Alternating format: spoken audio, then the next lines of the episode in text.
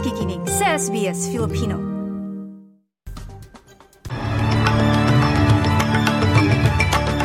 Sa ulo ng mga balita, Defense Minister ng Australia bumisita sa US Pentagon.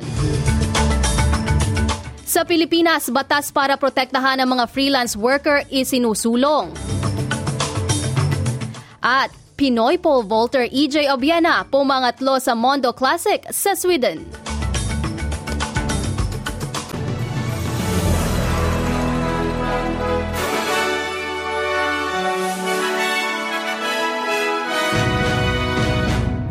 Sa detalye ng mga balita, malugod na tinanggap si Australian Minister of Defense Richard Marles ni US Secretary of Defense Lloyd Austin sa Pentagon para pag-usapan ang Indo-Pacific Security at AUKUS arrangements. Nais ng Australia na magkaroon ng nuclear-powered submarine fleet ngayong Marso at ayon naman sa author- US authorities na ayon o on track sila sa pagtaas pagpapataas ng kanilang presensya sa mga pwersang militar sa lupa, panghimpapawid at dagat. Sa ibang balita, binatikos ang plano ng federal government na baguhin at isaayos ang Medicare system ng bansa sa budget na $250 million dahil hindi ito sapat. Isa ang Australian Association of Psychologists sa maraming health groups na nananawagang itaas ang rebates kung saan sinabi ni Executive Director Tegan Carrison na ang gasto sa pagpapagamot ang pinakamalaking hadlang para ma-access ng mamamayan ang healthcare. Sinabi naman ng Australian Medical Association na ang bagong inilabas na ulat ay walang nilalaman na agarang solusyon para tugunan ang pangangailangan ng mabilisan at abot-kayang healthcare. Ayon kay AMA President Steve Robson na ang mga doktor at pasyente ay parehong hirap na dahil sa kakulangan ng GP at humahabang listahan sa paghihintay sa long elective surgery. At ang mga pasyente naman ay hindi na rin makapaghintay sa pagpapatupad ng polisa. There is absolutely nothing in the report at the moment uh, that will provide anything immediate, and that is what we need. We know that the budget uh, is coming in May, and Australians expect that this is going to be a health budget. Sa Pilipinas, inaprubahan na ng Kamara sa ikalawang pagbasa ang Freelance Workers Protection Act na magbibigay ng proteksyon, karapatan at dagdag na benepisyo sa mga freelance workers sa bansa.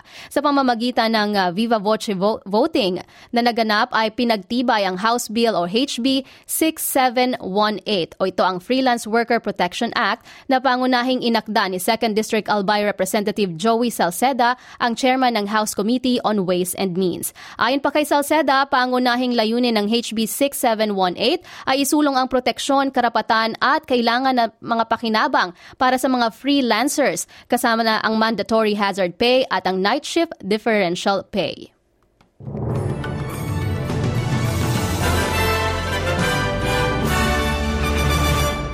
Balitang sports naman tayo, nagwagi ng bronze medal si Pinoy pole vaulter EJ Obiena sa Mondo Classic na ginanap sa IFU Arena sa Uppsala, Sweden. Bukod sa medalya ay naitala rin ito ang pagpantay sa Philippine indoor record.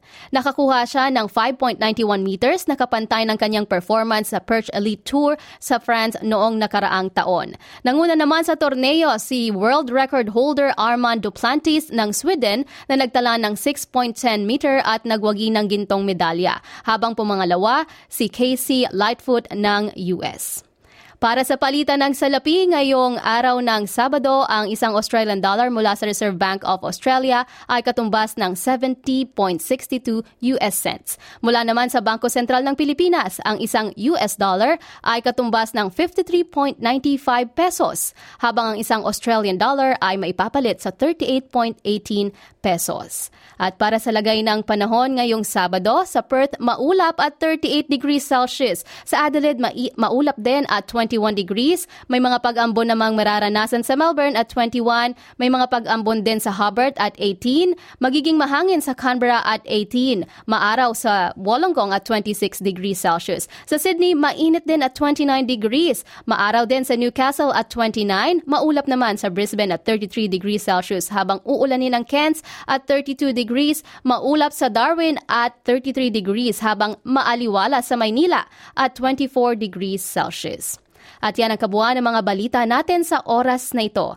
Ako si Edinel Magtibay para sa SBS Filipino.